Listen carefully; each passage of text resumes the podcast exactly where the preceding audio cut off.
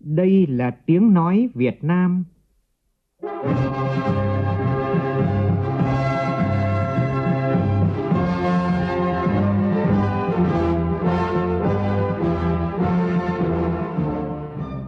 là tiếng nói Việt Nam, phát thanh từ Hà Nội, thủ đô nước Cộng hòa xã hội chủ nghĩa Việt Nam.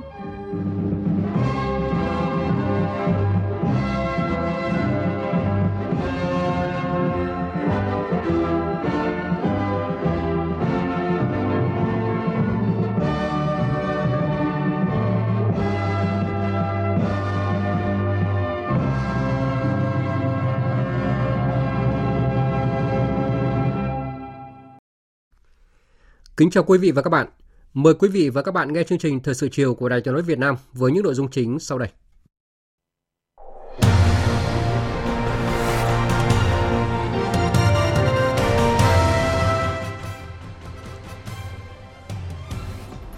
Tổng Bí thư Nguyễn Phú Trọng dự lễ kỷ niệm 60 năm ngày Bác Hồ gặp mặt đội ngũ trí thức và 40 năm ngày thành lập Liên hiệp các hội khoa học và kỹ thuật Việt Nam.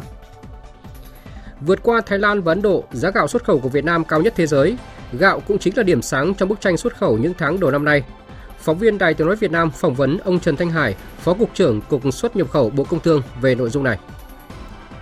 Bộ Nông nghiệp và Phát triển nông thôn đề nghị các tỉnh thành phố ven biển khẩn trương thành lập kiểm ngư địa phương để thực thi pháp luật về khai thác và bảo vệ nguồn lợi thủy sản, khắc phục thẻ vàng IUU.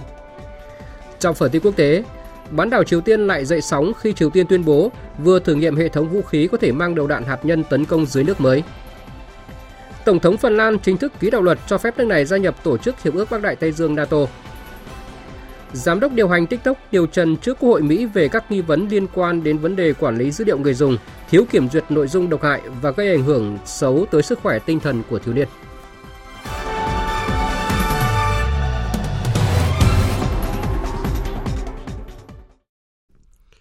Bây giờ là nội dung chi tiết.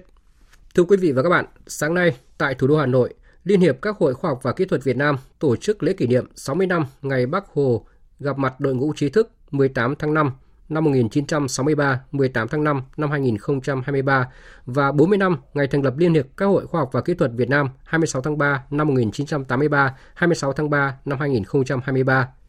Dự và phát biểu tại buổi lễ, Tổng Bí thư Nguyễn Phú Trọng khẳng định, trong mọi thời đại, ở mọi quốc gia, đội ngũ trí thức luôn luôn là một lực lượng quan trọng thúc đẩy sự phát triển của xã hội. Phóng viên Văn Hiếu phản ánh.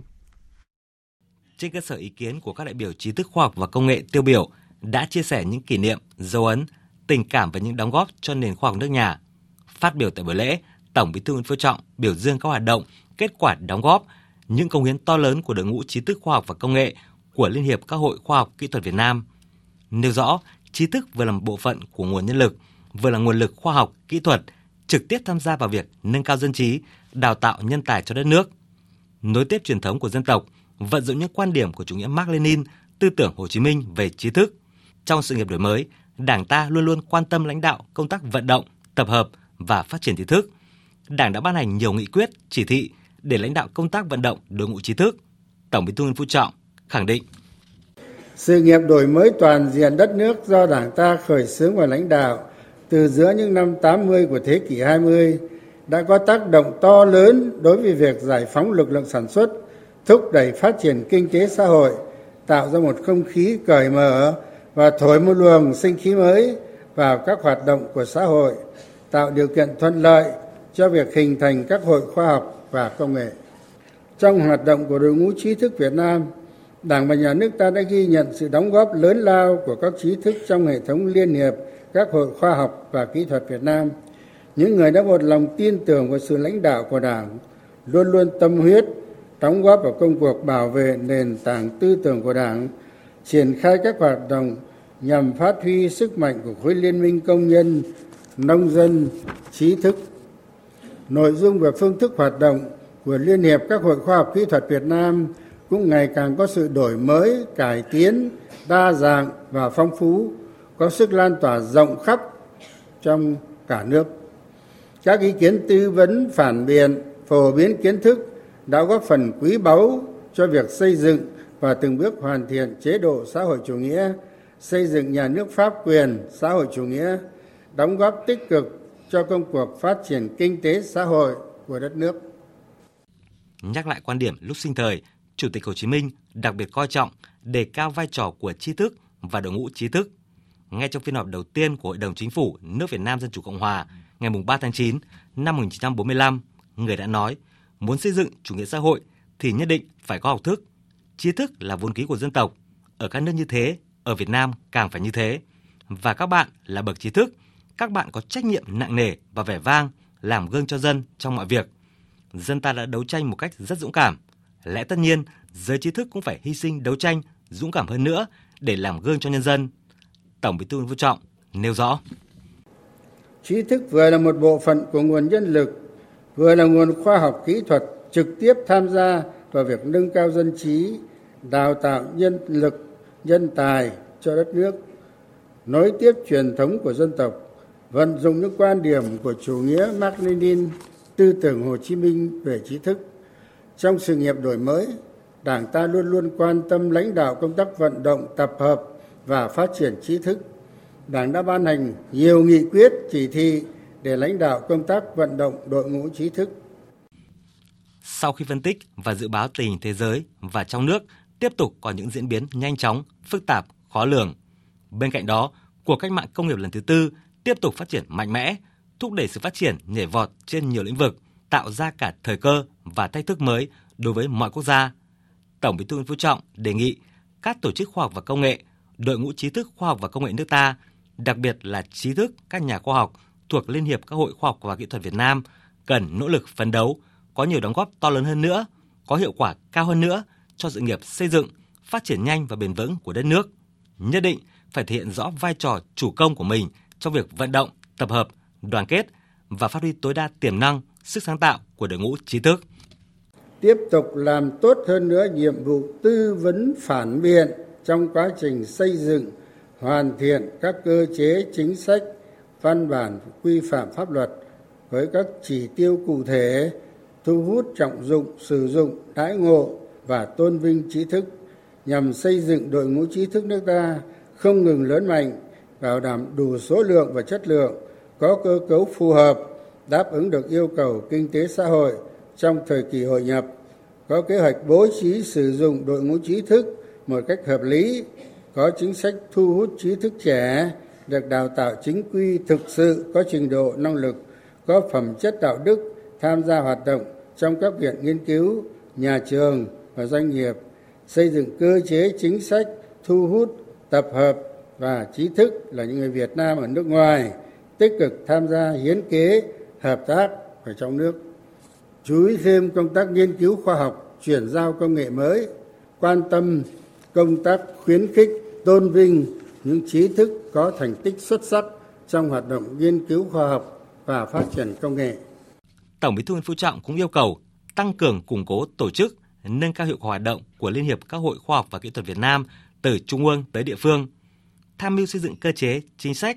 tạo điều kiện thuận lợi cho đội ngũ trí thức hoạt động và đóng góp cho sự phát triển nước nhà. Nâng cao vai trò lãnh đạo của Đảng đoàn và cấp ủy Đảng trong việc lãnh đạo, chỉ đạo, tạo điều kiện cho trí thức truyền bá kiến thức, hướng dẫn quần chúng nhân dân tiến quân vào khoa học và công nghệ để giải quyết những vấn đề bức thiết trong cuộc sống, sản xuất kinh doanh và bảo vệ môi trường. Mong muốn các đồng chí tiếp tục đổi mới nội dung và phương thức hoạt động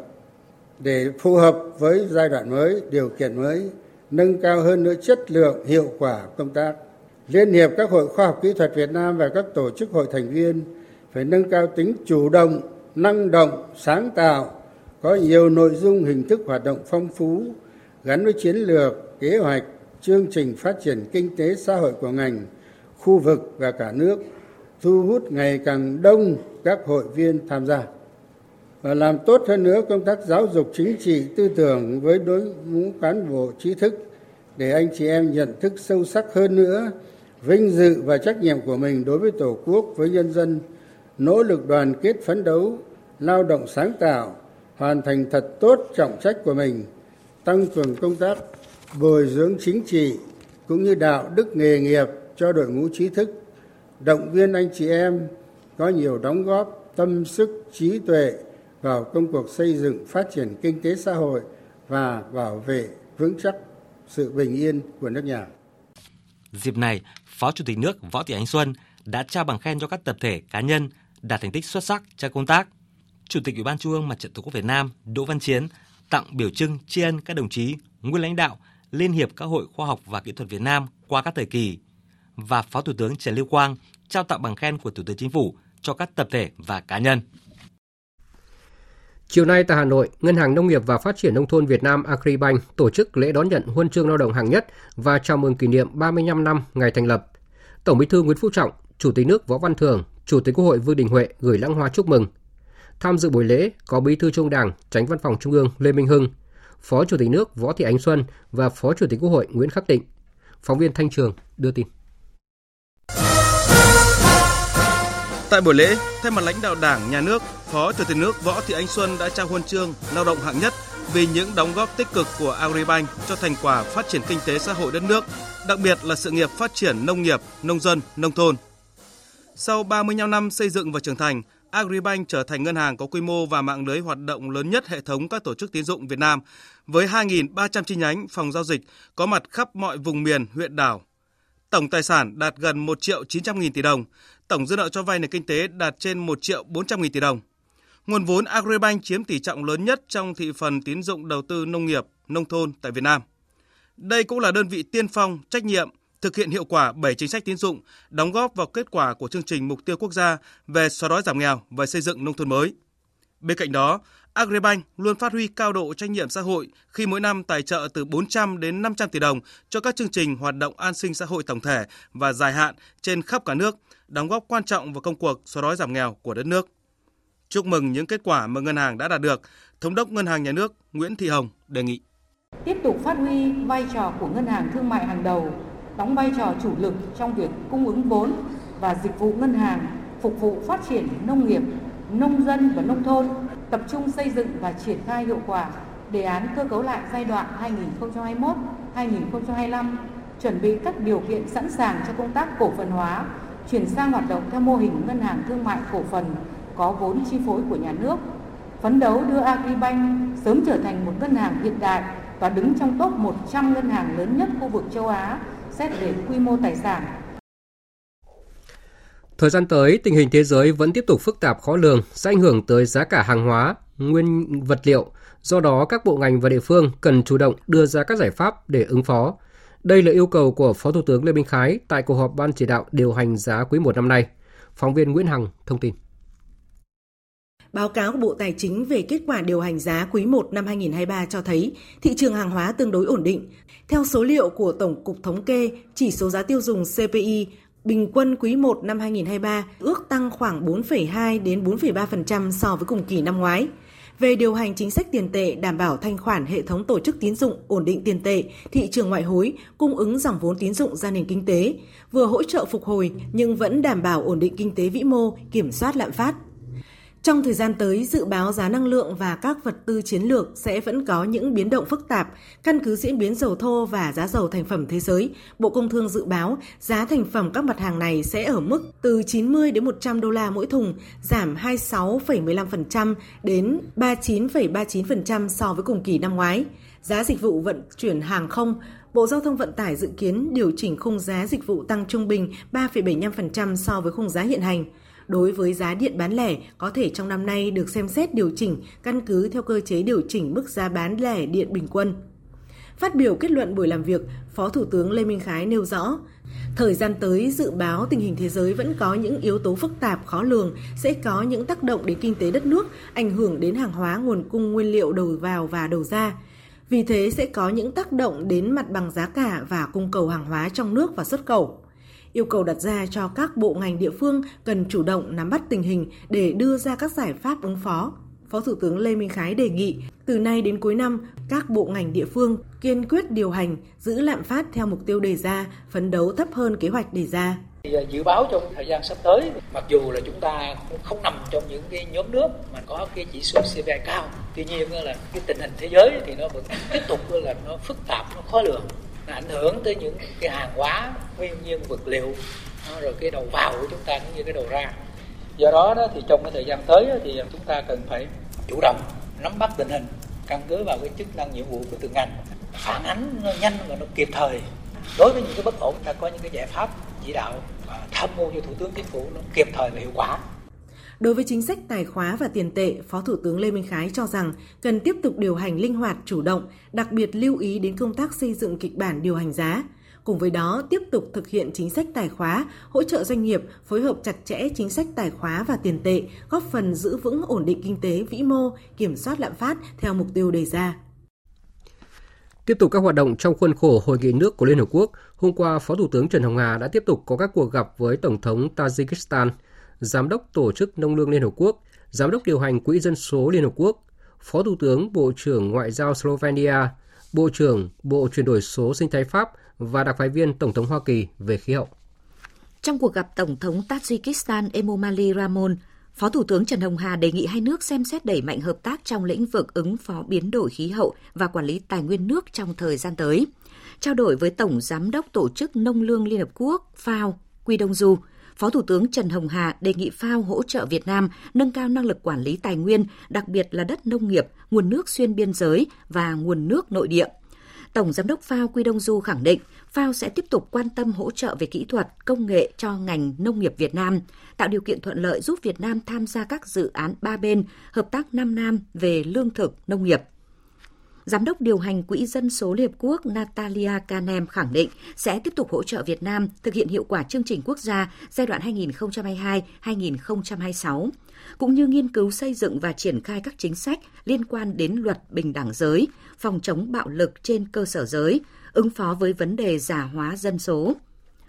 Tại cuộc gặp Bộ trưởng Bộ chuyển đổi sinh thái Pháp, Phó Thủ tướng Trần Hồng Hà đề nghị hai bên tăng cường hợp tác kỹ thuật và công nghệ về bảo vệ tài nguyên nước, giảm phát thải khí nhà kính và ứng phó với biến đổi khí hậu, đặc biệt là trong thực hiện các cam kết về giảm phát thải. Trong khi đó, trao đổi với đặc phái viên Tổng thống Mỹ về khí hậu John Kerry, Phó Thủ tướng Trần Hồng Hà khẳng định Việt Nam coi biến đổi khí hậu, chuyển đổi năng lượng là những lĩnh vực hợp tác ưu tiên hàng đầu giữa hai nước, đánh giá cao nỗ lực của chính phủ Mỹ và cá nhân ông John Kerry trong việc thúc đẩy nỗ lực toàn cầu ứng phó với biến đổi khí hậu cảm ơn và mong muốn chính phủ Mỹ tiếp tục hỗ trợ Việt Nam triển khai các cam kết tại hội nghị COP26 và triển khai hiệu quả tuyên bố về đối tác chuyển đổi năng lượng công bằng. Đặc phái viên John Kerry khẳng định Mỹ mong muốn đẩy mạnh hợp tác với Việt Nam trên tất cả các lĩnh vực. Đánh giá cao cam kết của Việt Nam, ông John Kerry đồng thời bày tỏ mong muốn thúc đẩy mạnh mẽ hơn nữa việc thực hiện có hiệu quả các cam kết tại COP26, cũng như tiến trình chuyển đổi năng lượng và xây dựng nền kinh tế phát thải thấp tại Việt Nam. Cần có định nghĩa rõ ràng về nhân tài, xác định rõ các cơ chế chính sách cũng như có tư duy và biện pháp đột phá hơn để trọng dụng nhân tài là nội dung được các đại biểu tập trung góp ý đối với dự thảo chiến lược quốc gia về thu hút trọng dụng nhân tài đến năm 2030, tầm nhìn đến năm 2045 tại hội thảo do Bộ Nội, Bộ Nội vụ và Hiệp hội các khoa học hành chính tổ chức. Phóng viên Vân Hồng đưa tin. Ông Trần Anh Tuấn, Chủ tịch Hiệp hội Khoa học Hành chính Việt Nam, nguyên Thứ trưởng Bộ Nội vụ nhấn mạnh, mặc dù vấn đề trọng dụng nhân tài đã được nêu trong các văn kiện của Đảng, các cơ chế chính sách cũng đã được ban hành, nhưng khái niệm nhân tài chưa được quy định rõ để có cách hiểu và vận dụng thống nhất. Hiện nay chưa có một quy định hoặc một cái quan niệm thống nhất để hiểu thế nào là nhân tài. Thì ờ, dự thảo của đưa ra một cái ờ, khái niệm về nhân tài như này. Nhân tài là những người có phẩm chất chính trị, đạo đức lối sống, có trình độ năng lực sáng tạo vượt trội, có tinh thần cống hiến, hoàn thành xuất sắc nhiệm vụ hoặc có công trạng, thành tích, tạo nên sự tiến bộ phát triển của một tổ chức, một ngành, một lĩnh vực, một địa phương cụ thể. Đồng tình với khái niệm nhân tài trong dự thảo, bà Nguyễn Thị Thu Phương, Viện trưởng Viện Văn hóa Nghệ thuật Quốc gia Việt Nam cho rằng Việc chúng ta thu hút và trọng dụng nhân tài sẽ phải bao quát cả khu vực công và khu vực tư. Nếu căn cứ theo các khái niệm chỉ huân vào các vấn đề liên quan đến công tác à, cán bộ tổ chức sẽ vô hình chung bỏ qua cơ chế thu hút và trọng dụng được các tài năng thuộc khu vực tư nhân. Từ thực tiễn quản lý, ông Trần Văn Tuấn, nguyên Bộ trưởng Bộ Nội vụ lưu ý. Có thể người ta không là giáo sư tiến sĩ, người ta không phải là nhà khoa học, nhưng là người có kinh nghiệm đề xuất được một cái, cái phương án hoặc là người ta chế tạo ra một số máy móc công cụ góp phần nó giải quyết được thực tiễn của cuộc sống thì cũng có thể công nhận người ta là nhân tài. Các đại biểu cũng cho rằng cần có tư duy, biện pháp đột phá trong trọng dụng nhân tài. Ông Nguyễn Tiến Dĩnh, nguyên Thứ trưởng Bộ Nội vụ, cho rằng cần lượng hóa từng tiêu chí đánh giá nhân tài, có đãi ngộ đủ giữ chân người tài. Chúng ta phải hoàn thiện chính sách, phải đãi ngộ nhưng mà đồng thời là phải cái chính môi trường làm việc tạo điều kiện làm việc tin tưởng trân trọng người ta mà trân trọng đó tức là bố trí công việc cải tiến về cái chuyện là quản lý các đề tài chương trình khoa học Ban chỉ đạo thành ủy về phòng chống tham nhũng tiêu cực thành phố Đà Nẵng hôm nay đã tổ chức phiên họp thứ ba cho ý kiến về một số nội dung và triển khai một số công việc trong thời gian tới. Phóng viên Thanh Hà, thường trú tại miền Trung, đưa tin. Ban chỉ đạo thành ủy về phòng chống tham nhũng tiêu cực thành phố Đà Nẵng cho ý kiến về bổ sung một số vụ án vào diện Ban chỉ đạo thành phố theo dõi chỉ đạo, đặc biệt cho ý kiến về báo cáo những sai phạm liên quan việc thi hành án đối với lô đất A2, khu đất công trình công cộng A4 thuộc về khai thác quỹ đất đường Phạm Văn Đồng, phường A Hải Bắc, quận Sơn Trà. Bên cạnh đó, Ban chỉ đạo còn cho ý kiến về việc thành lập đoàn,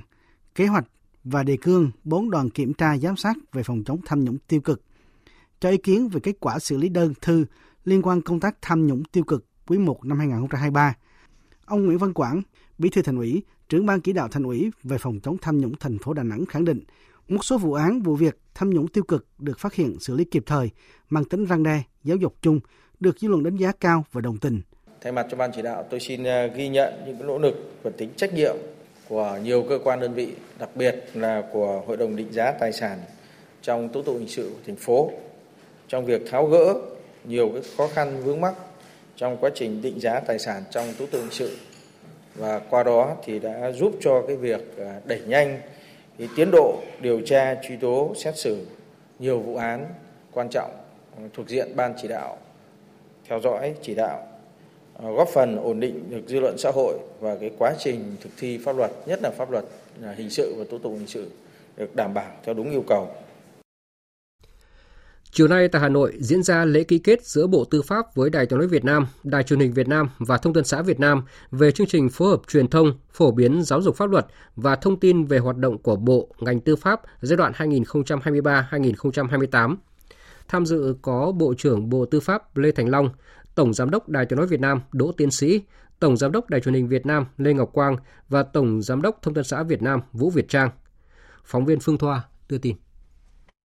Theo chương trình phối hợp, Bộ Tư pháp phối hợp chặt chẽ với Đài Tiếng Nói Việt Nam, Đài Truyền hình Việt Nam, Thông tấn xã Việt Nam, cung cấp các thông tin, tài liệu, ấn phẩm, kế hoạch tổ chức các sự kiện, tiêu biểu, nổi bật, các văn bản quy phạm pháp luật liên quan đến công tác chỉ đạo, điều hành, tài liệu truyền thông, dự thảo chính sách, dự thảo văn bản quy phạm pháp luật do Bộ Tư pháp chủ trì xây dựng – các cơ quan truyền thông, Đài Tiếng Nói Việt Nam, Đài Truyền hình Việt Nam, Thông tấn xã Việt Nam chỉ đạo các đơn vị trực thuộc xây dựng chương trình kế hoạch thông tin truyền thông, xây dựng các chuyên trang chuyên mục thường xuyên và định kỳ, các chương trình về 7 nội dung đã ký kết, những nội dung liên quan trực tiếp đến công tác của bộ ngành tư pháp trên các kênh sóng, trong đó có chuyên mục truyền thông chính sách, pháp luật trên kênh VOV1, Đài Tiếng Nói Việt Nam, VTV1, Đài Truyền hình Việt Nam và Truyền hình Thông tấn xã Việt Nam.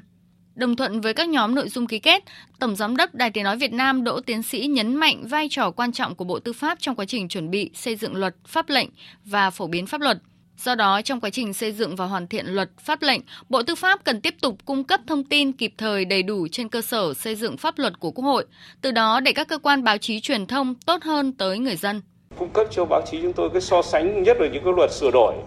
những cái tính ưu việt, những cái tính cấp thiết, những cái tính cần thiết và cái nhu cầu của cuộc sống là cần phải có cái đó. Thì tôi thấy rằng là quá trình làm truyền thông thì rất cần. Và chính cái đó là những cái món ăn tinh thần mà công chúng cán bộ đảng viên và nhân dân người ta rất cần. Đặc biệt là những cái luật mà khi cần phải sửa đổi nó liên quan đến cái quá trình về phát triển công nghiệp. Luật sửa đổi liên quan đến cái quá trình mà ờ, quản lý cái, cái nền kinh tế của chúng ta cũng như cái quản lý xã hội.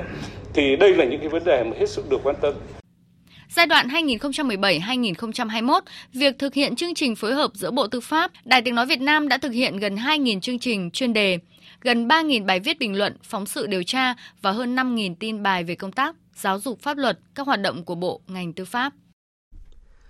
Tại thành phố Buôn Ma Thuột, tỉnh Đắk Lắk, hôm nay Bộ Giáo dục và Đào tạo tổ chức hội nghị phát triển giáo dục và đào tạo vùng Tây Nguyên đến năm 2030, tầm nhìn đến năm 2045 triển khai thực hiện nghị quyết số 23 của Bộ Chính trị về phương hướng phát triển kinh tế xã hội, đảm bảo quốc phòng an ninh vùng Tây Nguyên đến năm 2030, tầm nhìn đến năm 2045. Phóng viên Hương Lý, thường trú tại Tây Nguyên, đưa tin. Theo thông tin từ hội nghị, chất lượng giáo dục phổ thông ở Tây Nguyên đang dần tiệm cận với bình quân của cả nước. Đội ngũ nhà giáo, cán bộ quản lý giáo dục được quan tâm đầu tư phát triển cả về số lượng và chất lượng, từng bước đáp ứng yêu cầu đổi mới giáo dục.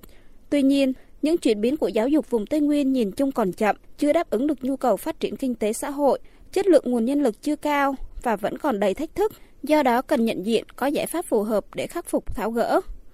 Trong đó, cần cơ cấu lại hệ thống các cơ sở giáo dục hợp lý, quan tâm đầu tư cơ sở vật chất hạ tầng, đẩy mạnh xã hội hóa giáo dục, bàn về phát triển nguồn nhân lực chất lượng cao theo mục tiêu đã nêu ra trong nghị quyết 23-2022 của Bộ Chính trị. Ông Nguyễn Thanh Trúc, hiệu trưởng trường Đại học Tây Nguyên cho rằng các trường cao đẳng đại học trong vùng cần có sự liên kết để phát huy sức mạnh tổng hợp. Trước hết các trường trên địa bàn phải cùng ờ, thống nhất nhau, cùng hành động, cùng hỗ trợ chia sẻ nguồn lực với nhau để khai thác hết cái nguồn lực của các trường có, cái thế mạnh của các trường có. Cái đấy là cái cần thiết sẽ có cái sự phối hợp chia sẻ cái thông tin nguồn lực cũng như là có cái hoạch định về cái nguồn nhân lực để các trường chuẩn bị các cái điều kiện để đào tạo cho địa phương có thể là sẽ đào tạo theo đơn đặt hàng à, đào tạo theo cái lĩnh vực mà các địa phương hiện nay còn thiếu hụt à, để chúng ta có được cái nguồn lực đủ mạnh thực hiện dẫn dắt vận hành sự phát triển kinh tế xã hội của các địa phương trong thời gian đến. Kết luận tại hội nghị, ông Nguyễn Kim Sơn, Bộ trưởng Bộ Giáo dục Đào tạo đề nghị Thời gian tới, các địa phương trong vùng tiếp tục bồi dưỡng nâng cao chất lượng đội ngũ giáo viên, quy hoạch mạng lưới trường lớp hợp lý, huy động nguồn lực xã hội hóa cho giáo dục, nâng cao chất lượng sử dụng hiệu quả nguồn nhân lực, nhất là nhân lực đồng bào dân tộc thiểu số tại chỗ, gắn với nhu cầu phát triển kinh tế xã hội, đặc biệt là thực hiện tốt đổi mới chương trình giáo dục phổ thông năm 2018. Nhiệm vụ rất quan trọng mà Tinh Nguyên phải thực hiện là đổi mới giáo dục phổ thông theo chương trình giáo dục phổ thông 2018. Trong đó lấy cái việc phát triển con người là một cái trọng tâm và bản thân cái chương trình này thực hiện tốt cũng góp phần quan trọng vào việc nâng cao chất lượng nguồn nhân lực. Với cái chương trình phổ thông mới rất là chú trọng đến các cái phương diện, các cái năng lực, các cái phẩm chất, các cái kỹ năng phát triển con người một cách rất là toàn diện. Thì thực hiện tốt cái chương trình này, đây là một cái yếu tố mang tính nền tảng rất quan trọng để có một cái nguồn nhân lực chất lượng tốt. Thời sự VOV nhanh, tin cậy, hấp dẫn. Mời quý vị và các bạn nghe tiếp chương trình Thời sự chiều của Đài Tiếng nói Việt Nam. Thưa quý vị và các bạn, vào lúc này, tại nhà khách chính phủ đang diễn ra hội thảo quốc tế về phát huy giá trị di sản văn hóa và thiên nhiên thế giới trong phát triển bền vững tại Việt Nam. Hội thảo do Bộ Ngoại giao, Ủy ban Quốc gia UNESCO Việt Nam phối hợp với thành phố Hà Nội tổ chức. Đây là sự kiện trong chuỗi hoạt động kỷ niệm 35 năm ngày Việt Nam phê chuẩn Công ước 1972 về bảo vệ di sản văn hóa và thiên nhiên thế giới. Phóng viên Nguyên Nhung thông tin trực tiếp từ sự kiện. À, xin mời chị Nguyên Nhung ạ. À, vâng, thưa quý vị và các bạn, à, tại hội thảo thì các đại biểu đánh giá từ khi tham gia Công ước Bảo vệ Văn hóa và Thiên nhiên Thế giới năm 1987 đến nay thì Việt Nam đã có 8 di sản văn hóa thiên nhiên và hỗn hợp được ghi vào danh mục di sản à, thế giới. Các di sản thế giới tại Việt Nam đóng góp hiệu quả tích cực vào phát triển bền vững kinh tế xã hội, à, tạo công ăn việc làm cho người dân, góp phần phát triển du lịch thương mại, đầu tư quảng bá hình ảnh quốc gia, à, văn hóa lịch sử truyền thống của Việt Nam đối với bạn bè quốc tế. Và các ban quản lý di sản văn hóa thế giới tại Việt Nam thì cũng đề cập những khó khăn vướng mắc trong quá trình bảo tồn và quản lý di sản. À, trong đó thì nhấn mạnh tới những cái thách thức như là cân bằng giữa bảo tồn và phát triển, biến đổi khí hậu, phát huy di sản trong môi trường số. Ờ, đồng thời cũng kiến nghị đề xuất ờ, một số nội dung cho công tác quản lý di sản trong thời gian tới, ờ, gồm có là cần tiếp tục hoàn thiện các cơ sở pháp lý trong quản lý di sản, tuyên truyền nâng cao hơn nữa nhận thức và vai trò sự tham gia của cộng đồng vì đây chính là chủ sở hữu của di sản và tăng cường công tác bảo vệ môi trường, sử dụng bền vững tài nguyên, phát triển du lịch bền vững, thúc đẩy hợp tác quốc tế trong bảo tồn và phát huy giá trị di sản. Lúc này thì hội thảo vẫn còn đang tiếp tục ạ. Xin mời biên tập viên tiếp tục chương trình ạ. Và xin được cảm ơn à, phóng viên à, Nguyên Nhung với những thông tin trực tiếp từ hội thảo quốc tế về phát huy giá trị di sản văn hóa và thiên nhiên thế giới trong phát triển bền vững tại Việt Nam. Và tin chi tiết hơn, chúng tôi sẽ chuyển đến quý vị và các bạn trong chương trình thời sự sau. Mời quý vị và các bạn quan tâm, chú ý đón nghe. Chuyển sang các nội dung đáng chú ý khác. Sáng nay tại Hà Nội, Bộ Kế hoạch và Đầu tư tổ chức và Hợp tác Quốc tế Đức là GIP phối hợp tổ chức hội thảo tham vấn dự thảo giả soát quốc gia tự nguyện về thực hiện các mục tiêu phát triển bền vững của Việt Nam năm nay. Hội thảo thu hút sự tham gia của đại biểu là đại diện các bộ ngành, cơ quan hợp tác phát triển, các tổ chức chính trị, xã hội, nghề nghiệp, các tổ chức phi chính phủ trong nước và quốc tế và các chuyên gia. Phóng viên Xuân Lan thông tin. Chương trình nghị sự 2030 được các nước thành viên Liên Hợp Quốc thông qua vào tháng 9 năm 2015 với trọng tâm là 17 mục tiêu phát triển bền vững SDGs, trong đó giả soát quốc gia tự nguyện VNR về thực hiện các mục tiêu SDG được xem là một cơ chế để theo dõi và đánh giá việc thực hiện chương trình nghị sự 2030 và các mục tiêu SDG trên phạm vi toàn cầu. Việt Nam lần đầu tiên xây dựng và trình bày VNR vào năm 2018 và năm 2023 Việt Nam tiếp tục đăng ký trình bày VNR lần thứ hai cùng với 41 quốc gia khác. Tiến sĩ Lê Việt Anh, vụ trưởng vụ khoa học giáo dục tài nguyên và môi trường, Bộ Kế hoạch và Đầu tư nhấn mạnh, Việt Nam mong muốn chia sẻ thành tựu, bước tiến đã đạt được trong thực hiện các mục tiêu nhằm hướng tới một thế giới bền vững, bao trùm và thịnh vượng cho tất cả mọi người. Việt Nam mong muốn chia sẻ thành tựu, bước tiến đã đạt được trong thực hiện các mục tiêu phát triển bền vững, đồng thời chia sẻ khó khăn, thách thức, bài học kinh nghiệm trong thực hiện các mục tiêu phát triển bền vững và đưa ra những định hướng các hoạt động trọng tâm trong nửa chặng đường còn lại. Chúng tôi mong muốn rằng cái à, báo cáo này của Việt Nam tại à, HLPS 2023 sẽ tiếp tục cung cấp cho bạn bè quốc tế một cái nhìn tổng thể toàn diện nhưng à, đủ độ chi tiết về tiến trình thực hiện tất cả 17 cái mục tiêu phát triển bền vững tại Việt Nam. Qua đó mở ra cơ hội hợp tác, trao đổi, chia sẻ kinh nghiệm trong thời gian tiếp theo. Đại diện cơ quan hợp tác quốc tế Đức GIZ Ông Dennis Quenes, cố vấn trưởng chương trình cải cách kinh tế vĩ mô tăng trưởng xanh cho biết. It's the second time Giả soát quốc gia tự nguyện là một phần quan trọng trong việc giám sát và đánh giá chương trình nghị sự 2030 của nhiều quốc gia trên thế giới, trong đó có Việt Nam và Đức. GIZ sẽ tiếp tục sát cánh cùng Bộ Kế hoạch và Đầu tư, thông qua chia sẻ kinh nghiệm của Đức và quốc tế để đảm bảo Việt Nam thực hiện thành công các cam kết phát triển kinh tế bền vững. Công bằng xã hội được nâng cao, môi trường sinh thái được bảo vệ, việc quản lý và sử dụng tài nguyên được cải thiện. Sự chủ động trong ứng phó và biến đổi khí hậu là một trong số rất nhiều lợi ích mà Việt Nam sẽ đạt được khi phát triển bền vững thành công.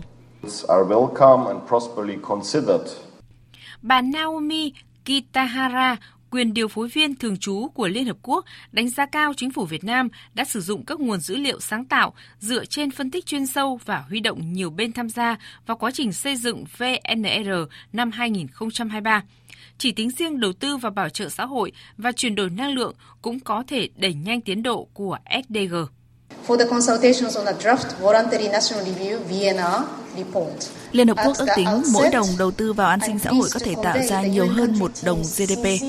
đảm bảo mang lại lợi ích kinh tế xã hội lớn hơn, đóng góp cho tăng trưởng bền vững, bao trùm không để ai bị bỏ lại phía sau. Liên Hợp Quốc khuyến khích chính phủ tiếp tục xây dựng và thực hiện các hành động tiếp theo để đẩy nhanh việc đạt được các mục tiêu phát triển bền vững sau khi dự thảo ra soát quốc gia tự nguyện được hoàn thành. Các chuyên gia trong và ngoài nước đóng góp nhiều ý kiến về dự thảo VNR và đề xuất các lĩnh vực ưu tiên trong triển khai thực hiện SDG tới đây. Đại diện các bộ, ngành, cơ quan trong nước và quốc tế cũng đánh giá cao nỗ lực của Bộ Kế hoạch và Đầu tư trong việc xây dựng VNR, tạo cơ hội để tất cả các bên liên quan có thể đóng góp và thể hiện tiếng nói trong VNR 2023, góp phần đẩy nhanh tiến trình thực hiện các mục tiêu SDG vào năm 2030. Hôm nay tại thủ đô Tokyo của Nhật Bản, Tổng công ty Hàng không Việt Nam Vietnam Airlines phối hợp với Tập đoàn Thiên Minh tổ chức hội thảo quảng bá du lịch và hàng không Việt Nam với sự tham gia của hơn 80 công ty lữ hành và hàng không của hai nước. Tại hội thảo, ông Masahiko Inada, trưởng ban xúc tiến du lịch nước ngoài của Hiệp hội các lữ hành Nhật Bản đánh giá, Vietnam Airlines tăng tần suất các chuyến bay giữa hai nước sẽ góp phần tăng lượng khách du lịch từ Việt Nam đến Nhật Bản và ngược lại. Thêm những tín hiệu vui từ hoạt động xuất nhập khẩu hàng hóa, tính đến thời điểm này, lượng hàng hóa xuất nhập khẩu qua cửa khẩu quốc tế Bong Cái, tỉnh Quảng Ninh đạt hơn 300.000 tấn, tăng khoảng 166% so với cùng kỳ năm ngoái. Phóng viên Vũ Miền, thường trú tại khu vực Đông Bắc, thông tin. Tại cửa khẩu cầu Bắc Luân 2, lượng hàng hóa xuất nhập khẩu bình quân đạt gần 2.000 tấn mỗi ngày, tăng hơn 70% so với cùng kỳ năm ngoái, chủ yếu là hàng hoa quả, nông sản khác. Nhộn nhịp nhất là hoạt động xuất nhập khẩu tại lối mở km 3 4 Hải Yên, khi có hơn 10.300 phương tiện chở hơn 159.000 tấn hàng hóa thông quan từ đầu năm cho tới nay, tăng hơn 340% so với cùng kỳ năm ngoái. Hàng hóa xuất khẩu chủ yếu là thủy sản đông lạnh, tôm, cua, cá sống. Hiện nay, hoạt động thông quan hàng hóa tại tất cả các cửa khẩu lối mở ở Móng Cái đã khôi phục và ngày càng tăng cả về chủng loại hàng hóa cùng số lượng doanh nghiệp tham gia hoạt động xuất nhập khẩu việc Trung Quốc cho phép loại hình nhập khẩu của cư dân biên giới được miễn thuế khi mua bán trao đổi hàng hóa có giá trị 8.000 nhân dân tệ mỗi ngày cũng góp phần gia tăng lượng hàng hóa nông sản, thủy sản Việt Nam xuất khẩu sang thị trường Trung Quốc. Ông Đỗ Văn Tuấn, Phó Chủ tịch Ủy ban dân thành phố Móng Cái cho biết. Khánh thành cái tuyến đường cao tốc Móng Cái Vân Đồn là cái điều kiện rất là thuận lợi để thành phố phát triển. Cùng với đó thì việc Trung Quốc nới lỏng các biện pháp phòng chống dịch COVID-19 thì đây là cái điều kiện rất là thuận lợi cho thành phố Móng Cái để phát huy được cái tiềm năng thế mạnh để thúc đẩy cái xuất nhập khẩu qua địa bàn, phát triển cái ngành du lịch. Giá gạo xuất khẩu của Việt Nam đang dẫn đầu các nước xuất khẩu gạo trên thị trường quốc tế trong suốt nhiều tháng qua. Dự báo kim ngạch xuất khẩu gạo năm nay sẽ đạt khoảng 7 triệu tấn với giá trị kim ngạch ước tính khoảng 4 tỷ đô la. Gạo cũng chính là điểm sáng trong bức tranh xuất khẩu những tháng đầu năm nay. Vậy nguyên nhân nào đã cho kết quả này? Phóng viên Nguyên Long có cuộc trao đổi nhanh với ông Trần Thanh Hải, Phó Cục trưởng Cục xuất nhập khẩu Bộ Công Thương về nội dung này. Mời quý vị và các bạn cùng nghe. Thưa ông, các số liệu từ Hiệp hội Lương thực Việt Nam thì cho thấy là giá gạo xuất khẩu của Việt Nam đang dẫn đầu trên thị trường quốc tế trong suốt nhiều tháng nay. Vậy dưới góc độ cơ quan quản lý nhà nước về hoạt động xuất nhập khẩu thì xin ông cho biết thực tế này. Xuất khẩu gạo thì luôn là một mặt hàng trọng điểm trong cái xuất khẩu nông sản thì ờ, trong những thời gian vừa qua thì chúng ta thấy xuất khẩu gạo của Việt Nam đã đạt nhiều cái bước tiến, gia tăng cả số lượng cũng như là trị giá. Và trong những cái tháng gần đây thì cái giá gạo xuất khẩu luôn ở mức cao. Ví dụ giá gạo 500 tấn thì đang ở mức sấp xỉ 450 USD tấn. Gạo 25% tấn thì ở mức khoảng 430 USD tấn. Đây là những cái kết quả rất là khả quan. Và hiện nay thì giá gạo chúng ta đang vượt cả Thái Lan cũng như là Ấn Độ. Ờ, xin ông cho biết những cái nguyên nhân cho các cái kết quả này, cụ thể là về chất lượng của gạo hay là về thị trường gạo có cái sự biến động? Trước hết thì ờ, đối với bản thân chúng ta ở trong nước thì trong thời gian vừa qua, các bộ ngành cũng đã hỗ trợ cho các doanh nghiệp để nó chuyển đổi, cũng như là mở rộng cái vùng trồng để qua đó nâng cao cái chất lượng hạt gạo, tập trung vào các cái chủng loại gạo cao cấp ờ, đối với thị trường bên ngoài đấy yếu tố khách quan thì chúng ta thấy rằng là hiện nay thì Ấn Độ vẫn đang cần duy trì cái lệnh cấm xuất khẩu gạo. Thì nó cũng tạo ra một cái sự khan hiếm nhất định ở trên thị trường thế giới. Trong khi đó thì các nước như là Trung Quốc, Philippines, Indonesia thì đang có cái nhu cầu mua gạo tăng trở lại. Và đặc biệt là với Indonesia thì cái lượng gạo của chúng ta xuất khẩu sang nước này mặc dù chỉ giá ờ, số lượng còn thấp nhưng mà cái mức độ tăng trưởng thì có thể nói rất là cao. Thì cũng đặt ra một cái tiềm năng về cái thị trường lớn trong tương lai. Vâng, ông có dự báo như thế nào về hoạt động xuất khẩu gạo của Việt Nam trong năm nay ở cả góc độ thị trường cũng như là dư địa cho mặt hàng này của Việt Nam? Hiện nay thì chúng ta cũng thấy rằng là cái sản xuất ở trong nước, nhưng nguồn cung của chúng ta về cơ bản thì là sẽ có được cái nguồn cung gạo ổn định. Còn đối với vấn đề thị trường thì nếu Ấn Độ vẫn tiếp tục duy trì cái lệnh cấm xuất khẩu gạo của họ thì đấy cũng là một cái điều kiện thuận lợi cho Việt Nam cũng như một số cái xuất khẩu gạo khác. Thế còn ờ, việc mà các nước hiện nay cũng đang ờ, mở rộng cái nhu cầu mua đặc biệt là các thị trường truyền thống của chúng ta như là Trung Quốc như Philippines thì cũng sẽ giúp cho chúng ta có thể là đảm bảo được xuất khẩu trong năm nay đạt được cái lượng xuất khẩu lên đến 7 triệu tấn. À, ngoài các cái thị trường truyền thống thì Việt Nam cũng đã tiếp cận được một số các cái thị trường cho cái giá trị cao như là thị trường Liên minh châu Âu EU và tận dụng được những cái cơ hội từ hiệp định EVFTA và ông nhìn nhận như thế nào về cơ hội này ạ? EU thì ờ, so với các thị trường khác thì cái khối lượng xuất không phải là nhiều, nhưng mà là cái chủng loại gạo cao cấp, đặc biệt là gạo thơm. Thì sau khi mà hiệp định EVFTA được ký kết, thì ờ, các bộ ngành, bộ nông nghiệp phát triển nông thôn, bộ công thương đã tạo điều kiện cấp các cái giấy chứng nhận để giúp cho cái hoạt động xuất khẩu gạo, đặc biệt là gạo thơm của chúng ta sang cái thị trường này. Thì ờ, cho đến nay có thể nói là cái mức tăng trưởng cũng rất là tốt. Và cũng hy vọng là cùng với thị trường EU thì những cái thị trường cao cấp khác, ví dụ như là Nhật Bản như Hoa Kỳ cũng có thể là sẽ gia tăng được cái lượng mà chúng ta xuất khẩu gạo sang các thị trường này. Xin trân trọng cảm ơn ông về cuộc trao đổi. Quý vị và các bạn vừa nghe phóng viên Đài Tiếng nói Việt Nam phỏng vấn ông Trần Thanh Hải, Phó cục trưởng Cục xuất nhập khẩu Bộ Công Thương về triển vọng cũng như các thách thức đối với hoạt động xuất khẩu gạo của Việt Nam. À, thưa quý vị và các bạn, dù gạo Việt Nam đang có lợi thế cạnh tranh với gạo của Thái Lan và Ấn Độ trên thị trường thế giới nhờ lợi thế lớn từ các hiệp định FTA, tuy vậy theo nhiều chuyên gia, với thị trường khó tính thì số lượng tiêu thụ không nhiều, trong khi Thái Lan đã đi trước tiếp cận so với Việt Nam. Nếu xem gạo là sản phẩm chủ lực nông nghiệp và tạo giá trị cao thì cần chương trình quảng bá ở cấp quốc gia đúng nghĩa. Cùng với đó thì chính sách bảo vệ quyền sở hữu trí tuệ, chế tài kịp thời về tác quyền sẽ giúp tình trạng gạo giả không còn tồn tại. Khi đó thì hạt gạo Việt Nam sẽ được ổn định và phát triển như những sản phẩm giá trị cao khác.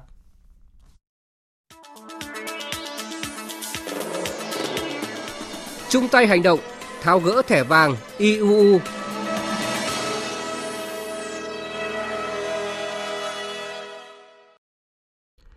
Bộ Nông nghiệp và Phát triển nông thôn vừa có công văn đề nghị Chủ tịch Ủy ban dân các tỉnh thành phố ven biển khẩn trương thành lập kiểm ngư địa phương để thực thi pháp luật về khai thác và bảo vệ nguồn lợi thủy sản.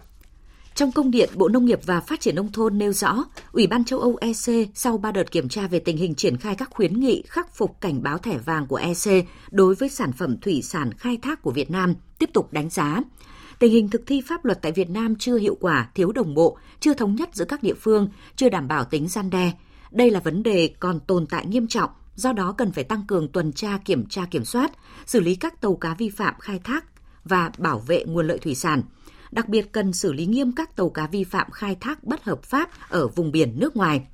Để khắc phục tình trạng này, hướng tới phát triển nghề cá bền vững, có trách nhiệm hội nhập quốc tế, đảm bảo sinh kế lâu dài cho ngư dân và phát triển sản xuất của doanh nghiệp Việt Nam, đồng thời thực thi pháp luật đồng bộ, hiệu lực, hiệu quả, sớm gỡ cảnh báo thẻ vàng của EC trong năm nay, nâng cao vị thế hình ảnh uy tín của ngành thủy sản Việt Nam trên trường quốc tế, Bộ Nông nghiệp và Phát triển Nông thôn đề nghị Ủy ban Nhân dân các tỉnh, thành phố ven biển quan tâm chỉ đạo, khẩn trương thành lập lực lượng kiểm ngư địa phương theo quy định tại Luật Thủy sản năm 2017 và Luật Tổ chức Chính quyền địa phương theo thẩm quyền của tỉnh. Ủy ban dân tỉnh Kiên Giang vừa phối hợp với Bộ Tư lệnh Vùng Cảnh sát biển 4 thống nhất các giải pháp nâng cao hiệu quả công tác chống khai thác IUU. Kiên Giang sẽ là địa phương đi đầu trong việc xử lý nghiêm các vi phạm. Phóng viên Lam Hiếu đưa tin. Để thực hiện đợt cao điểm đấu tranh ngăn chặn, quyết tâm chấm dứt tàu cá Việt Nam vi phạm vùng biển nước ngoài khai thác hải sản trái phép trước ngày 31 tháng 3 năm 2023 có hiệu quả, Đại tá Trần Văn Lượng, tư lệnh vùng cảnh sát biển 4 đề nghị Ban chỉ đạo IUU tỉnh Kiên Giang chỉ đạo các cơ quan chức năng tăng cường phối hợp quản lý thiết bị giám sát hành trình, thực hiện tốt công tác quản lý tàu cá khi xuất bến, đảm bảo đầy đủ thủ tục theo quy định pháp luật – thực hiện nghiêm các quyết định xử phạt của Ủy ban Nhân dân tỉnh đối với các vụ vi phạm về khai thác IUU, đảm bảo tính răng đe nghiêm minh của pháp luật, ra soát, thống kê tình trạng hoạt động của thiết bị giám sát hành trình được lắp đặt trên địa bàn tỉnh, kiến nghị sớm ban hành quy chuẩn quốc gia về thiết bị giám sát hành trình lắp đặt trên các tàu cá, trước mắt phối hợp với các đơn vị cung cấp thiết bị giám sát tàu cá có phương án quản lý, kiểm soát, giám sát bền vững, không để cho ngư dân lợi dụng vi phạm. Ông Lê Quốc Anh, Phó Chủ tịch Ủy ban Nhân dân tỉnh, Phó ban chỉ đạo chống IU tỉnh Kiên Giang, thống nhất với ý kiến của Bộ Tư lệnh Vùng Cảnh sát Biển 4. Trong thời gian 180 ngày cao điểm thực hiện chống khai thác IUU, Ban chỉ đạo của tỉnh sẽ thường xuyên họp giao ban trực tuyến với các lực lượng trên địa bàn và các địa phương trong tỉnh. Ông Lê Quốc Anh cho rằng Kiên Giang sẽ là tỉnh đi đầu trong việc xử lý nghiêm các vi phạm IUU. Nếu chỉ tuyên truyền mà không xử lý nghiêm thì sẽ không đạt được hiệu quả. Riêng các chủ tàu có đủ điều kiện kinh tế nhưng mà họ vẫn đi đánh vùng biển nước ngoài thì dứt khoát là chúng tôi sẽ sẽ sẽ thực thi. Thực thi pháp luật phải được nâng lên hàng đầu bằng mọi cách mà kiên giang sẽ là một cái tỉnh mà đi đầu trong cái việc xử lý nghiêm. Vì tỉnh kiên giang cũng cái tỉnh mà có cái lượng tàu lớn nhất. Nếu như mà chúng ta không xử lý nghiêm, không để cho người ta thấy được cái lực lượng thực thi pháp luật ở kiên giang mạnh, dám làm và xử lý nghiêm thì tôi tin chắc rằng thực hiện quyết định 81 của chính phủ sẽ rất là khó khăn bên cạnh đó thì ờ, tôi cũng đề nghị với các lực lượng trong đó có cả công an truy ra những cái, cái đối tượng thường xuyên tránh né là qua mắt cái lực các lực lượng chức năng. Những cái hành vi chẳng hạn như là vừa mới đi qua biên phòng kiểm tra xong đủ giấy tờ thuyền trưởng xong ra ngoài kia đổi thuyền trưởng chở vô rồi đưa, đưa thủy thủ khác ra bắt đầu đi đánh vùng biển nước ngoài với quyết tâm ngăn chặn không để tàu chấp pháp nước ngoài bắt tàu cá Việt Nam tại khu vực biển và phía bắc vùng trồng lấn và không để tàu cá Việt Nam đi khai thác trái phép ở vùng biển nước ngoài trước ngày 31 tháng 3 năm 2023. Bộ Tư lệnh Vùng Cảnh sát Biển 4 điều chỉnh bố trí lại lực lượng trên thực địa và thay đổi vị trí, tuyến, thời gian và quy luật tuần tra kiểm soát của biên đội thực hiện nhiệm vụ IUU.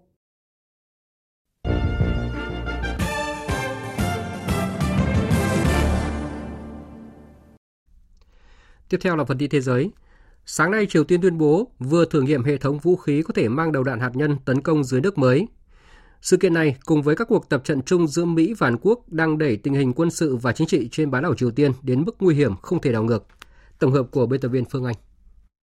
Hãng thông tấn nhà nước Triều Tiên KCNA sáng nay đưa tin, thiết bị không người lái được mệnh danh là sóng thần là hệ thống vũ khí không người lái có thể thực hiện các cuộc tấn công vào vùng biển của đối phương, tiêu diệt các nhóm tấn công hải quân cũng như các cảng chính bằng cách tạo ra một làn sóng phóng xạ siêu lớn thông qua một vụ nổ dưới nước.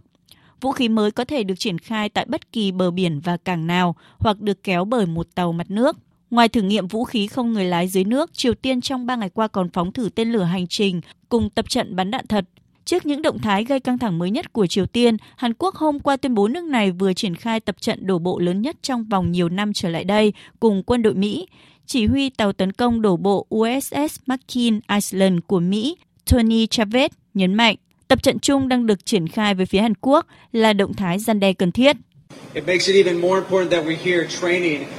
Điều quan trọng hơn nữa là chúng tôi đang tham gia diễn tập ở đây để đảm bảo khả năng phòng thủ của Hàn Quốc cũng như tái khẳng định cam kết của chúng tôi cho đến thời điểm này. Chúng tôi sẽ tiếp tục công tác huấn luyện, đào tạo, tăng cường phối hợp trong việc bảo vệ Hàn Quốc. Mối đe dọa đến từ đâu không quan trọng. Việc của chúng tôi là đảm bảo rằng chúng tôi có thể tập hợp lực lượng để duy trì ưu thế trên biển và trên không, đồng thời bảo vệ Đông Bắc Á hoặc toàn bộ khu vực Ấn Độ Dương, Thái Bình Dương. Hiện tại chưa thấy bất kỳ dấu hiệu nhượng bộ hay tín hiệu hạ nhiệt nào từ cả phía Triều Tiên và các bên liên quan, trong đó có Mỹ và Hàn Quốc. Chỉ trích mạnh mẽ việc Liên minh Mỹ-Hàn đang mở rộng các cuộc tập trận quân sự chung có sử dụng vũ khí hạt nhân của Mỹ. Nhà lãnh đạo Triều Tiên Kim Jong-un cảnh báo quân đội nước này sẽ thực hiện một cuộc phản công hạt nhân ngay lập tức và áp đảo khi cần thiết. Trong hai ngày hôm qua và hôm nay, lãnh đạo 27 nước thành viên Liên minh châu Âu nhóm họp thượng đỉnh tại Bruxelles của Bỉ nhằm tìm kiếm giải pháp cho hàng loạt những thách thức mà khối này đang phải đối mặt. Cuộc xung đột tại Ukraine cùng những chủ đề nóng như an ninh năng lượng, vấn đề người di cư và năng lực cạnh tranh trong dài hạn của Liên minh châu Âu là những chủ đề trọng tâm của chương trình nghị sự. Tổng hợp của biên tập viên Đài tiếng nói Việt Nam. Liên quan tới xung đột tại Ukraine, mối quan tâm hàng đầu và sát sườn của Liên minh châu Âu – lãnh đạo các nước châu Âu cam kết sẽ tiếp tục gây sức ép với Nga, trong đó đặc biệt là xem xét các hoạt động thương mại với Nga thông qua một số nước thứ ba. Chủ tịch Ủy ban châu Âu Ursula von der Leyen thông báo. We have introduced the possibility in the 10th package Chúng tôi từng đưa ra khả năng trong gói trừng phạt thứ 10 về việc liệt kê các cá nhân, tổ chức mà chúng tôi thấy, kể cả ở các nước thứ ba, rằng họ lách lệnh trừng phạt mà Liên minh châu Âu áp đặt với Nga. Một loạt các biện pháp đã được thực hiện nhưng điều này là chưa đủ. Do đó, gói trừng phạt thứ 11 chủ yếu giải quyết vấn đề gian lận và cách thức Liên minh châu Âu có thể ngăn chặn điều đó. Tại hội nghị, các nhà lãnh đạo Liên minh châu Âu đã chính thức thông qua thỏa thuận cung cấp cho Ukraine một triệu quả đạn pháo trong 12 tháng tới. Ngoài ra, khối này cũng nhất trí sẽ cung cấp 1 tỷ euro cho việc mua chung đạn dược. Việc đặt hàng sẽ được triển khai từ tháng 5 tới. Đề cập vấn đề năng lượng, các nhà lãnh đạo Liên minh châu Âu tập trung cho nỗ lực đảm bảo an ninh nguồn cung với mức giá phù hợp. Vấn đề gây căng thẳng nhất vẫn là cách thức giảm dần, tiến tới loại bỏ phụ thuộc năng lượng vào Nga và phi carbon hóa toàn bộ hệ thống năng lượng của Liên minh châu Âu.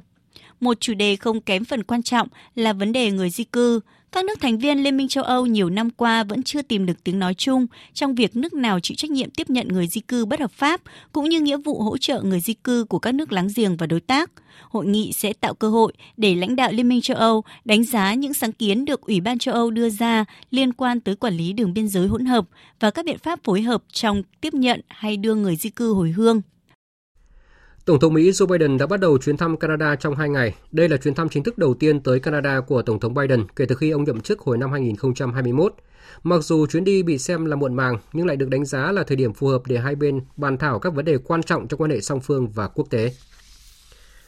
Bộ Quốc phòng Mỹ thông báo vừa tiến hành các cuộc không kích nhằm trả đũa vụ tấn công bằng máy bay không người lái nhằm vào căn cứ của Liên minh quốc tế gần thành phố Hastaka của Syria, khiến một nhà thầu của Mỹ thiệt mạng. Phóng viên Tuấn Nguyễn, thường trú tại khu vực Ai Cập, theo dõi khu vực Trung Đông, đưa tin. Quân đội Mỹ tuyên bố đã tiến hành các cuộc không kích chính xác vào tối ngày hôm qua 23 tháng 3 tại Syria nhằm đáp trả vụ tấn công nhằm vào một căn cứ của Liên quân gần thành phố Hasaka ở đông bắc Syria. Trước đó, Bộ Quốc phòng Mỹ thông báo một máy bay không người lái đã nhắm mục tiêu tấn công vào một căn cứ quân sự ở đông bắc Syria, khiến một nhà thầu Mỹ thiệt mạng và 5 quân nhân Mỹ khác bị thương. Hai quân nhân bị thương đã được điều trị tại hiện trường trong khi ba quân nhân khác đã ngay lập tức được sơ tán đến Iraq. Cơ quan tình báo Mỹ xác định máy bay không người lái có nguồn gốc từ Iran. Bộ trưởng Quốc phòng Mỹ Lloyd Austin ngay lập tức đã ủy quyền cho Bộ Tư lệnh Trung tâm Mỹ tiến hành các cuộc không kích đáp trả ở miền đông Syria nhằm vào các cơ sở do các nhóm liên kết với lực lượng vệ binh cách mạng Iran sử dụng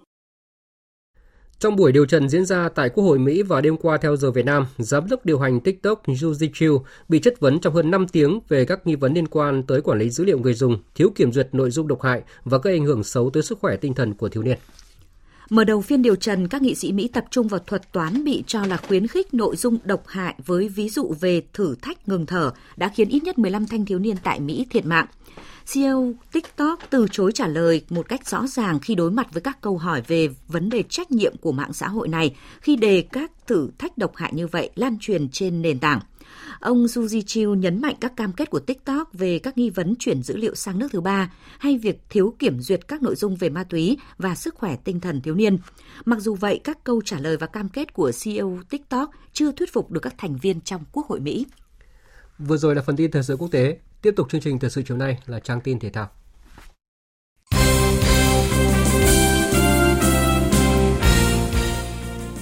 Và các bạn, chiều nay, lễ khai mạc giải Futsal HD Bank vô địch quốc gia 2023 đã diễn ra tại nhà thi đấu Cung Điển Kinh Mỹ Đình Hà Nội. Dự buổi lễ có ông Đỗ Tiến Sĩ, Ủy viên Trung ương Đảng, Tổng giám đốc Đài Tiếng nói Việt Nam, cùng các phó tổng giám đốc Trần Minh Hùng, Ngô Minh Hiển, Phạm Mạnh Hùng, bà Lê Thị Hoàng Yến, Phó Tổng cục trưởng Tổng cục Thể dục Thể thao, ông Trần Anh Tú, Phó Chủ tịch Liên đoàn bóng đá Việt Nam, trưởng ban Futsal Liên đoàn bóng đá Việt Nam, ông Nguyễn Văn Hảo, Phó Tổng giám đốc HD Bank, nhà tài trợ kim cương của giải Futsal 2023.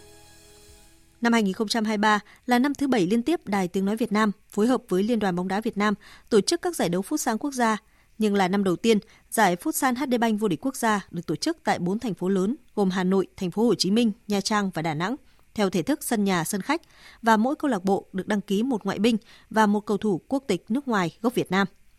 Với nhiều điểm đổi mới, đây được xem là năm bản lề của Futsal Việt Nam trong quá trình đi lên chuyên nghiệp. Phát biểu tại lễ khai mạc, ông Trần Minh Hùng, Phó Tổng Giám đốc Đài Tiếng Nói Việt Nam, Phó Chủ tịch Ủy ban Olympic Việt Nam, đồng trưởng ban chỉ đạo Futsal Quốc gia 2023 khẳng định. Tôi tin rằng với kinh nghiệm, sự chuyên nghiệp trong quá trình tổ chức và tài năng của các đội tuyển sẽ giúp cho mùa giải năm nay thêm cuốn hút hơn, hấp dẫn hơn. Với tinh thần cầu thị và trách nhiệm cao nhất, Đài Tiếng Nói Việt Nam cam kết phối hợp cùng Liên đoàn bóng đá Việt Nam tổ chức giải Futsal HD Bank vô địch quốc gia năm 2023 thành công cả về chuyên môn lẫn quy mô tổ chức, đáp ứng kỳ vọng của người hâm mộ. Chúng tôi cũng hy vọng giải đấu này sẽ tạo động lực khuyến khích phong trào tập luyện Futsal trong thanh thiếu niên, góp phần đưa Futsal Việt Nam ngày càng chuyên nghiệp hơn, hòa nhập với sự phát triển của châu lục và thế giới. Ông Nguyễn Văn Hảo, Phó Tổng Giám đốc HD Bank cho biết. Như vậy, mùa giải Futsal 2023 chính thức được ờ, khai mạc và với cái không khí ờ, rất là tươi mới và vui vẻ, vui tươi đã báo hiệu một mùa giải cạnh tranh cực kỳ sôi động ờ, và mang lại nhiều ý nghĩa khuyến khích cho nền thể thao nước nhà. Với cái giải Futsal 2023 chúng tôi tin rằng cái chuyên nghiệp hóa về bóng đá của chúng ta sẽ ngày càng tiếp cận dần đến các chuẩn mực quốc tế và một ngày nào đó sẽ sánh vai với cường quốc bóng đá Nam Châu. Ngay sau lễ khai mạc, hai đội Thái Sơn Bắc và Savinex Khánh Hòa bước vào lượt trận thứ hai của mùa giải. Ở trận đấu trước đó, đội Tân binh Hà Nội giành chiến thắng đầu tiên khi vượt qua GFDI Sông Hàn với tỷ số 2-1.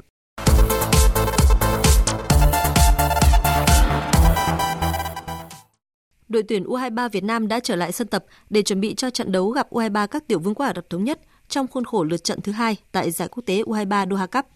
Thất bại 0-3 ở trận gia quân trước U23 Iraq ít nhiều cũng ảnh hưởng tới tâm lý của các cầu thủ, nhưng toàn đội vẫn rất nỗ lực để có sự tập trung và hướng tới trận đấu với tinh thần tích cực nhất. Liên quan đến trận đấu gặp U23 các tiểu vương quốc Ả Rập Thống Nhất sắp tới, đội tuyển U23 Việt Nam sẽ không có được sự phục vụ của Tiến Long và Minh Khoa. Hai cầu thủ này nhận thẻ đỏ trong trận đấu với U23 Iraq và phải nghỉ thi đấu một trận.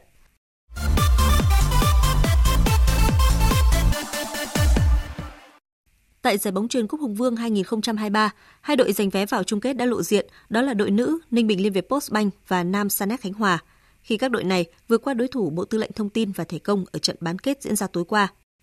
Tối nay, hai đại diện còn lại góp mặt trong trận tranh ngôi vô địch sẽ được xác định. Vào lúc 19 giờ, nữ hóa chất Đức Giang sẽ so tài với Than Quảng Ninh, trong khi Nam Biên Phòng cạnh tranh với Đà Nẵng vào lúc 20 giờ 30 phút. Dự báo thời tiết Dự báo thời tiết đêm nay và ngày mai, phía Tây Bắc Bộ có mưa rào và rông rải rác, cục bộ có mưa vừa, mưa to, gió nhẹ, nhiệt độ từ 20 đến 32 độ. Phía Đông Bắc Bộ đêm và sáng có mưa rào và rông rải rác, riêng khu vực vùng núi, cục bộ có mưa vừa, mưa to. Gió nhẹ, từ gần sáng mai, gió Đông Bắc mạnh dần lên cấp 2, cấp 3, vùng ven biển cấp 3, cấp 4. Từ ngày mai trời chuyển mát, nhiệt độ từ 20 đến 27 độ. Khu vực từ Thanh Hóa đến Thừa Thiên Huế có mưa rào và rông vài nơi, riêng phía Nam ngày nắng, có nơi nắng nóng, gió nhẹ, nhiệt độ từ 21 đến 34 độ. Khu vực từ Đà Nẵng đến Bình Thuận chiều tối và đêm có mưa rào và rông vài nơi, ngày nắng, gió nhẹ, nhiệt độ từ 22 đến 33 độ. Khu vực Tây Nguyên chiều tối và đêm có mưa rào và rông vài nơi, ngày nắng, có nơi nắng nóng, gió nhẹ, nhiệt độ từ 21 đến 35 độ. Khu vực Nam Bộ chiều tối và đêm có mưa rào và rông vài nơi, ngày nắng, có nơi nắng nóng, gió nhẹ, nhiệt độ từ 24 đến 36 độ. Khu vực Hà Nội đêm và sáng có mưa rào rải rác và có nơi có rông, gió nhẹ. Từ gần sáng mai, gió Đông Bắc mạnh dần lên cấp 2, cấp 3, ngày mai trời chuyển mát, nhiệt độ từ 21 đến 27 độ. Dự báo thời tiết biển, vùng biển Bắc Vịnh Bắc Bộ có mưa vài nơi, tầm nhìn xa trên 10 km, gió Đông Nam đến Nam cấp 4, cấp 5. Từ gần sáng mai, gió chuyển hướng Đông Bắc cấp 4, cấp 5, giật cấp 6 khu vực Nam Vịnh Bắc Bộ, khu vực Bắc Biển Đông, khu vực quần đảo Hoàng Sa thuộc thành phố Đà Nẵng không mưa, tầm nhìn xa trên 10 km, gió Đông Nam đến Nam cấp 4, cấp 5. Từ trưa chiều mai, gió chuyển hướng Đông Bắc cấp 4. Vùng biển từ Quảng Trị đến Quảng Ngãi không mưa, tầm nhìn xa trên 10 km, gió Đông Nam cấp 4, cấp 5. Vùng biển từ Bình Định đến Ninh Thuận không mưa, tầm nhìn xa trên 10 km, gió Đông Nam cấp 4. Vùng biển từ Bình Thuận đến Cà Mau, vùng biển từ Cà Mau đến Kiên Giang, khu vực giữa và Nam Biển Đông, khu vực quần đảo Trường Sa thuộc tỉnh Khánh Hòa, khu vực Vịnh Thái Lan không mưa, tầm nhìn xa trên 10 km, gió nhẹ. Thông tin dự báo thời tiết vừa rồi đã kết thúc chương trình thời sự chiều nay của Đài Tiếng nói Việt Nam. Chương trình do các biên tập viên Nguyễn Cường, Minh Châu và Nguyễn Hằng thực hiện với sự tham gia của phát thanh viên Phương Hằng và kỹ thuật viên Uông Biên. Chịu trách nhiệm nội dung Lê Hằng. Cảm ơn quý vị và các bạn đã dành thời gian lắng nghe.